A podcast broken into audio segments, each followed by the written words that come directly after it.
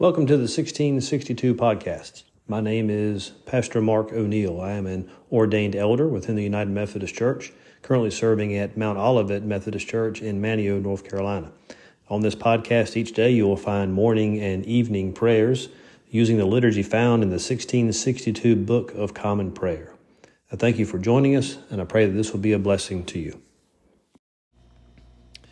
This is evening prayer for January 21st. The order for evening prayer can be found on page 17 of the Book of Common Prayer. Hide thy face from my sins, and blot out all mine iniquities. Dearly beloved brethren, the Scripture moveth us in sundry places to acknowledge and confess our manifold sins and wickedness, and that we should not dissemble nor cloak them before the face of Almighty God our Heavenly Father, but confess them with a humble, lowly, penitent, and obedient heart to the end that we may obtain forgiveness of the same by his infinite goodness and mercy. And although we ought at all times humbly to acknowledge our sins before God, yet ought we most chiefly so to do, when we assemble and meet together to render thanks for the great benefits that we have received at his hands, to set forth his most worthy praise, to hear his most holy word, and to ask those things which are requisite and necessary, as well for the body as the soul.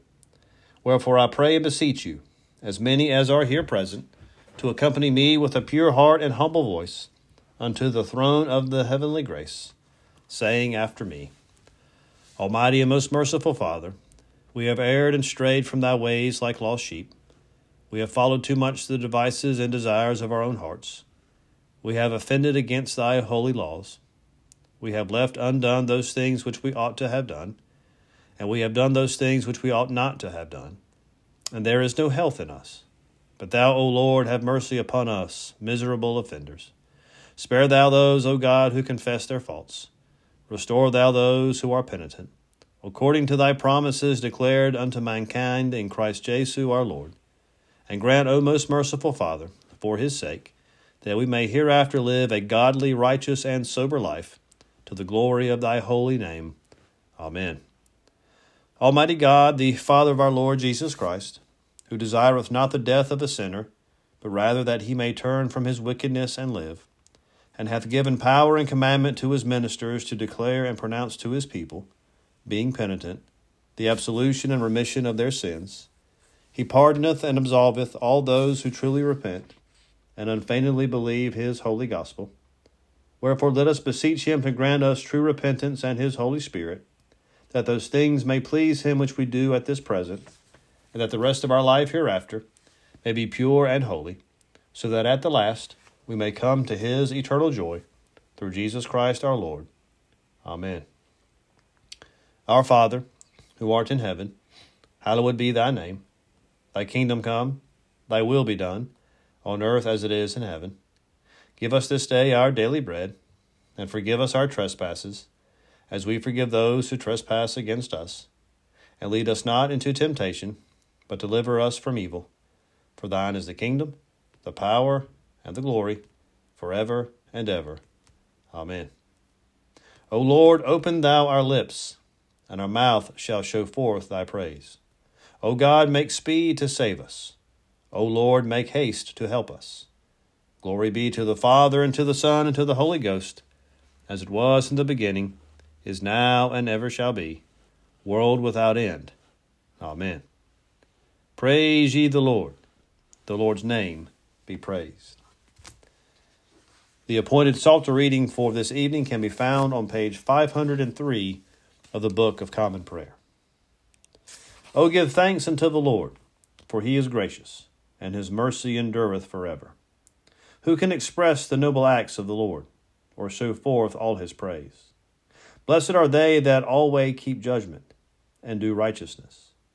Remember me, O Lord, according to the favor that thou bearest unto thy people. O visit me with thy salvation, that I may see the felicity of thy chosen, and rejoice in the gladness of thy people, and give thanks with thine inheritance. We have sinned with our fathers, we have done amiss and dealt wickedly.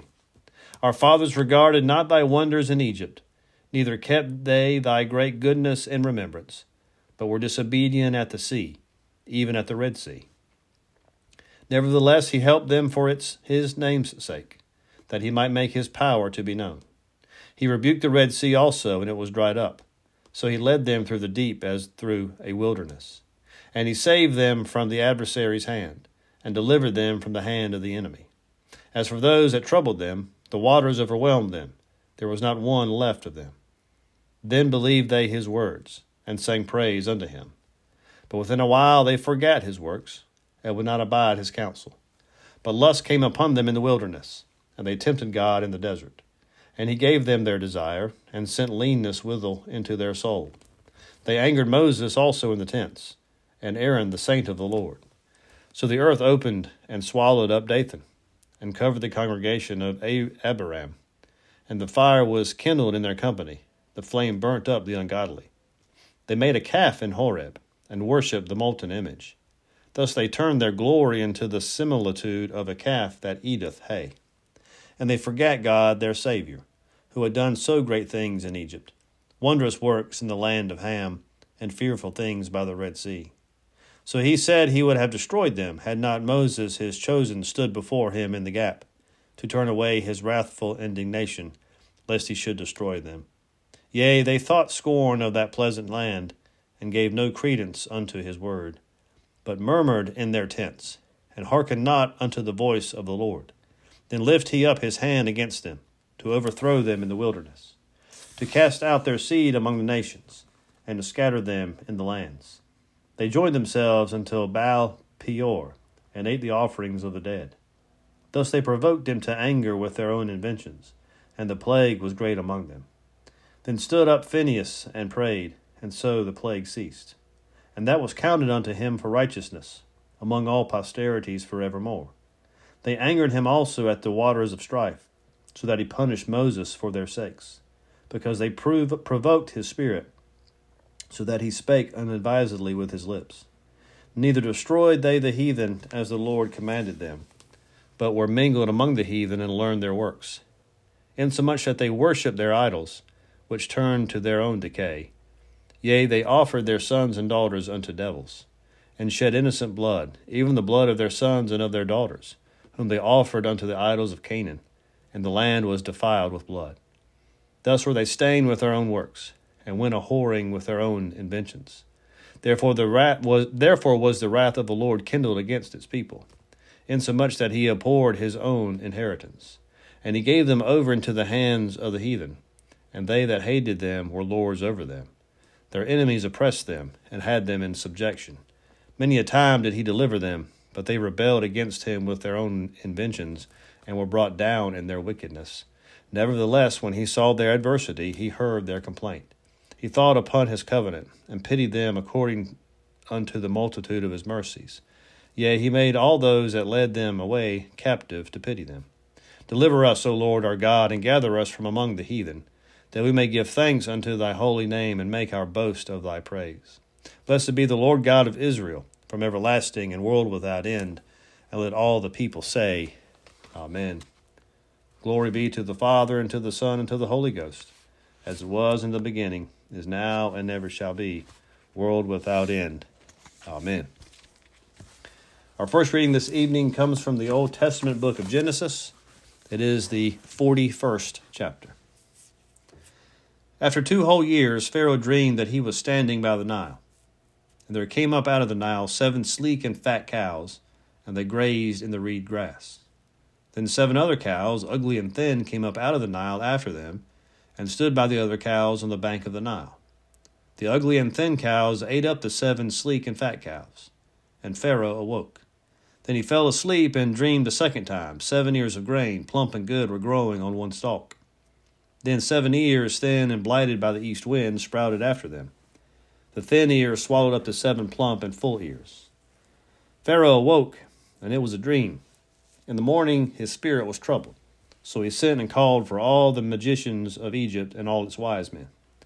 Pharaoh told them his dreams, but there was no one who could interpret them to Pharaoh. Then the chief cupbearer said to Pharaoh, I remember my faults today. Once Pharaoh was angry with his servants and put me and the chief baker in custody in the house of the captain of the guard. We dreamed on the same night, he and I, each having a dream with its own meaning. A young Hebrew was there with us, a servant of the captain of the guard. When we told him, he interpreted our dreams to us, giving an interpretation to each according to his dream. As he interpreted to us, so it turned out. I was restored to my office, and the baker was hanged. Then Pharaoh sent for Joseph, and he was hurriedly brought out of the dungeon. When he had shaved himself and changed his clothes, he came in before Pharaoh. And Pharaoh said to Joseph, I have had a dream, and there is no one who can interpret it. I have heard it said of you that when you hear a dream, you can interpret it. Joseph answered Pharaoh, It is not I. God will give Pharaoh a favorable answer. Then Pharaoh said to Joseph, In my dream I was standing on the banks of the Nile, and seven cows, fat and sleek, came up out of the Nile and fed in the reed grass. Then seven other cows came up after them, poor, very ugly, and thin. Never had I seen such ugly ones in all the land of Egypt. The thin and ugly cows ate up the first seven fat cows. But when they had eaten them, no one would have known that they had done so, for they were still as ugly as before. Then I awoke. I fell asleep a second time, and I saw in my dream seven ears of grain, full and good, and growing on one stalk, and seven ears withered, thin, and blighted by the east wind, sprouting after them and the thin ears swallowed up the seven good ears. But when I told it to the magicians, there was no one who could explain it to me. Then Joseph said to Pharaoh, Pharaoh's dreams are one and the same. God has revealed to Pharaoh what he is about to do. The seven good cows are seven years, and the seven good ears are seven years. The dreams are one. The seven lean and ugly cows that came up after them are seven years, as are the seven empty ears blighted by the east wind. They are seven years of famine. It is as I told Pharaoh, God has shown to Pharaoh what he is about to do. There will come seven years of great plenty throughout all the land of Egypt. After them there will arise seven years of famine, and all the plenty will be forgotten in the land of Egypt. The famine will consume the land. The plenty will no longer be known in the land because of the famine that will follow, for it will be very grievous. And the doubling of Pharaoh's dream means that the thing is fixed by God, and God will shortly bring it about. Now, therefore, let Pharaoh select a man who is discerning and wise, and set him over the land of Egypt. Let Pharaoh proceed to appoint overseers over the land, and take one fifth of the produce of the land of Egypt during the seven plenteous years. Let them gather all the food of these good years that are coming, and lay up grain under the authority of Pharaoh for food in the cities, and let them keep it. That food shall be a reserve for the land against the seven years of famine that are to befall the land of Egypt, so that the land may not perish through the famine. The proposals pleased Pharaoh and all his servants. Pharaoh said to his servants, Can we find anyone else like this, one in whom is the Spirit of God? So Pharaoh said to Joseph, Since God has shown you all this, there is no one so discerning and wise as you. You shall be over my house, and all my people shall order themselves as you command. Only with regard to the throne will I be greater than you. And Pharaoh said to Joseph, See, I have set you over all the land of Egypt. Removing his signet ring from his hand, Pharaoh put it on Joseph's hand, and arrayed him in garments of fine linen, and put a gold chain around his neck. He had him ride in the chariot of his second in command, and they cried out in front of him, Bow the knee. Thus he set him over all the lands of Egypt. Moreover, Pharaoh said to Joseph, I am Pharaoh, and without your consent no one shall lift up hand or foot in all the land of Egypt. Pharaoh gave Joseph the name Zaphenath Paneah, and he gave him Asenath, daughter of Potiphera, priest of On, as his wife. Thus Joseph gained authority over the land of Egypt. Joseph was thirty years old when he entered into the service of Pharaoh, king of Egypt. And Joseph went out from the presence of Pharaoh and went through all the land of Egypt. During the seven plenteous years, the earth produced abundantly. He gathered up all the food of the seven years when there was plenty in the land of Egypt, and stored up food in the cities. He stored up in every city the food from the fields around it. So Joseph stored up grain in such abundance, like the sand of the sea, that he stopped measuring it. It was beyond measure. Before the years of famine came, Joseph had two sons, whom Asenath, daughter of Potiphera, priest of On, bore to him. Joseph named the firstborn Manasseh, for, he said, God has made me forget all my hardship and all my father's house. The second he named Ephraim, for God has made me fruitful in the land of my misfortunes. The seven years of plenty came the seven years of plenty that prevailed in the land of Egypt came to an end, and the seven years of famine began to come, just as Joseph had said. There was famine in every country, but throughout the land of Egypt there was bread. When all the land of Egypt was famished, the people cried to Pharaoh for bread. Pharaoh said to all the Egyptians, Go to Joseph, What he says to you, do. And since the famine had spread all over the land, Joseph opened all the storehouses and sold to the Egyptians, for the famine was severe in the land of Egypt. Moreover, all the world came to Joseph in Egypt to buy grain, because the famine became severe throughout the world. Thus ends the first reading. The Magnificat. My soul doth magnify the Lord, and my spirit hath rejoiced in God my Saviour. For he hath regarded the lowliness of his handmaiden. For behold, from henceforth all generations shall call me blessed. For he that is mighty hath magnified me, and holy is his name. And his mercy is on them that fear him, throughout all generations. He hath showed strength with his arm. He hath scattered the proud in the imagination of their hearts. He hath put down the mighty from their seat, and hath exalted the humble and meek. He hath filled the hungry with good things, and the rich he hath sent empty away. He, remembering his mercy, hath holpen his servant Israel, as he promised to our forefathers Abraham and his seed forever. Glory be to the Father, and to the Son, and to the Holy Ghost, as it was in the beginning, is now, and ever shall be, world without end. Amen. Our second reading this evening comes from the New Testament book of First Corinthians, and is chapter 3. And so, brothers and sisters, I cannot speak to you as spiritual people, but rather as people of the flesh, as infants in Christ. I fed you with milk, not solid food, for you were not ready for solid food. Even now you are still not ready, for you are still of the flesh. For as long as there is jealousy and quarreling among you, are you not of the flesh, and behaving according to human inclinations? For when one says, I belong to Paul, and another, I belong to Apollos, are you not merely human? What then is Apollos? What is Paul? Servants through whom you came to believe, as the Lord assigned to each. I planted, Apollos watered, but God gave the growth. So neither the one who plants nor the one who waters is anything, but only God who gives the growth. The one who plants and the one who waters have a common purpose, and each will receive wages according to the labor of each. For we are God's servants, working together. You are God's field, God's building. According to the grace of God given to me, like a skilled master builder, I laid a foundation, and someone else is building on it. Each builder must choose with care how to build on it. For no one can lay any foundation other than the one that has been laid. That foundation is Jesus Christ.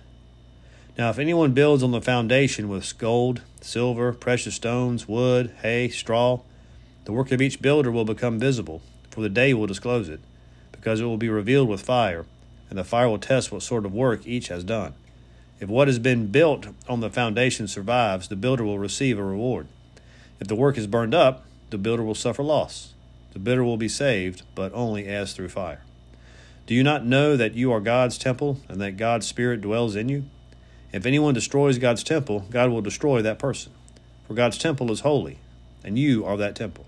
Do not deceive yourselves. If you think that you are wise in this age, you should become fools so that you may become wise. For the wisdom of the world is foolishness with God. For it is written, He catches the wise in their craftiness. And again, the Lord knows the thoughts of the wise, that they are futile. So let no one boast about human leaders, for all things are yours, whether Paul or Apollos or Cephas or the world or life or death or the present or the future, all belong to you, and you belong to Christ, and Christ belongs to God. Thus ends the second reading. The Nunc Dimittis. Lord, now lettest thou thy servant depart in peace, according to thy word. For mine eyes have seen thy salvation, which thou hast prepared before the face of all people, to be a light to lighten the Gentiles, and to be the glory of thy people Israel. Glory be to the Father, to the Son, and to the Holy Ghost, as it was in the beginning, is now, and ever shall be, world without end. Amen. I believe in God the Father Almighty, maker of heaven and earth, and in Jesus Christ, his only Son, our Lord, who was conceived by the Holy Ghost, born of the Virgin Mary, suffered under Pontius Pilate, was crucified, dead, and buried. He descended into hell. The third day he rose again from the dead. He ascended into heaven, and sitteth on the right hand of God the Father Almighty. From thence he shall come to judge the quick and the dead. I believe in the Holy Ghost, the Holy Catholic Church, the communion of saints, the forgiveness of sins, the resurrection of the body, and the life everlasting. Amen. The Lord be with you, and with thy spirit. Let us pray. Lord, have mercy upon us. Christ, have mercy upon us. Lord, have mercy upon us. Our Father, who art in heaven, hallowed be thy name. Thy kingdom come, thy will be done, on earth as it is in heaven. Give us this day our daily bread, and forgive us our trespasses, as we forgive those who trespass against us. And lead us not into temptation, but deliver us from evil. Amen. O Lord, show thy mercy upon us, and grant us thy salvation. O Lord, save them that rule, and mercifully hear us when we call upon thee. Endue thy ministers with righteousness, and make thy chosen people joyful. O Lord, save thy people and bless thine inheritance. Give peace in our time, O Lord, because there is none other that fighteth for us but only thou, O God. O God, make clean our hearts within us, and take not thy Holy Spirit from us. The Collect for the second Sunday after the Epiphany. Almighty and everlasting God, who dost govern all things in heaven and earth, mercifully hear the supplications of thy people, and grant us thy peace all the days of our life through Jesus Christ our Lord. Amen. O God, from whom all holy desires, all good counsels, and all just works do proceed, give unto thy servants that peace which the world cannot give, that both our hearts may be set to obey thy commandments, and also that by thee we, being defended from the fear of our enemies, may pass our time in rest and quietness through the merits of Jesus Christ our Savior. Amen. Lighten our darkness, we beseech thee, O Lord, and by thy great mercy defend us from all perils and dangers of this night, for the love of thy only Son, our Savior, Jesus Christ. Amen. Almighty God, who hast given us grace at this time, with one accord to make our common supplications unto thee, and dost promise that when two or three are gathered together in thy name, thou wilt grant their requests. Fulfill now, O Lord, the desires and petitions of thy servants as may be most expedient for them, granting us in this world knowledge of thy truth, and in the world to come life everlasting. Amen. The grace of our Lord Jesus Christ and the love of God and the fellowship of the Holy Ghost be with us all evermore. Amen. Here ends the order of evening prayer.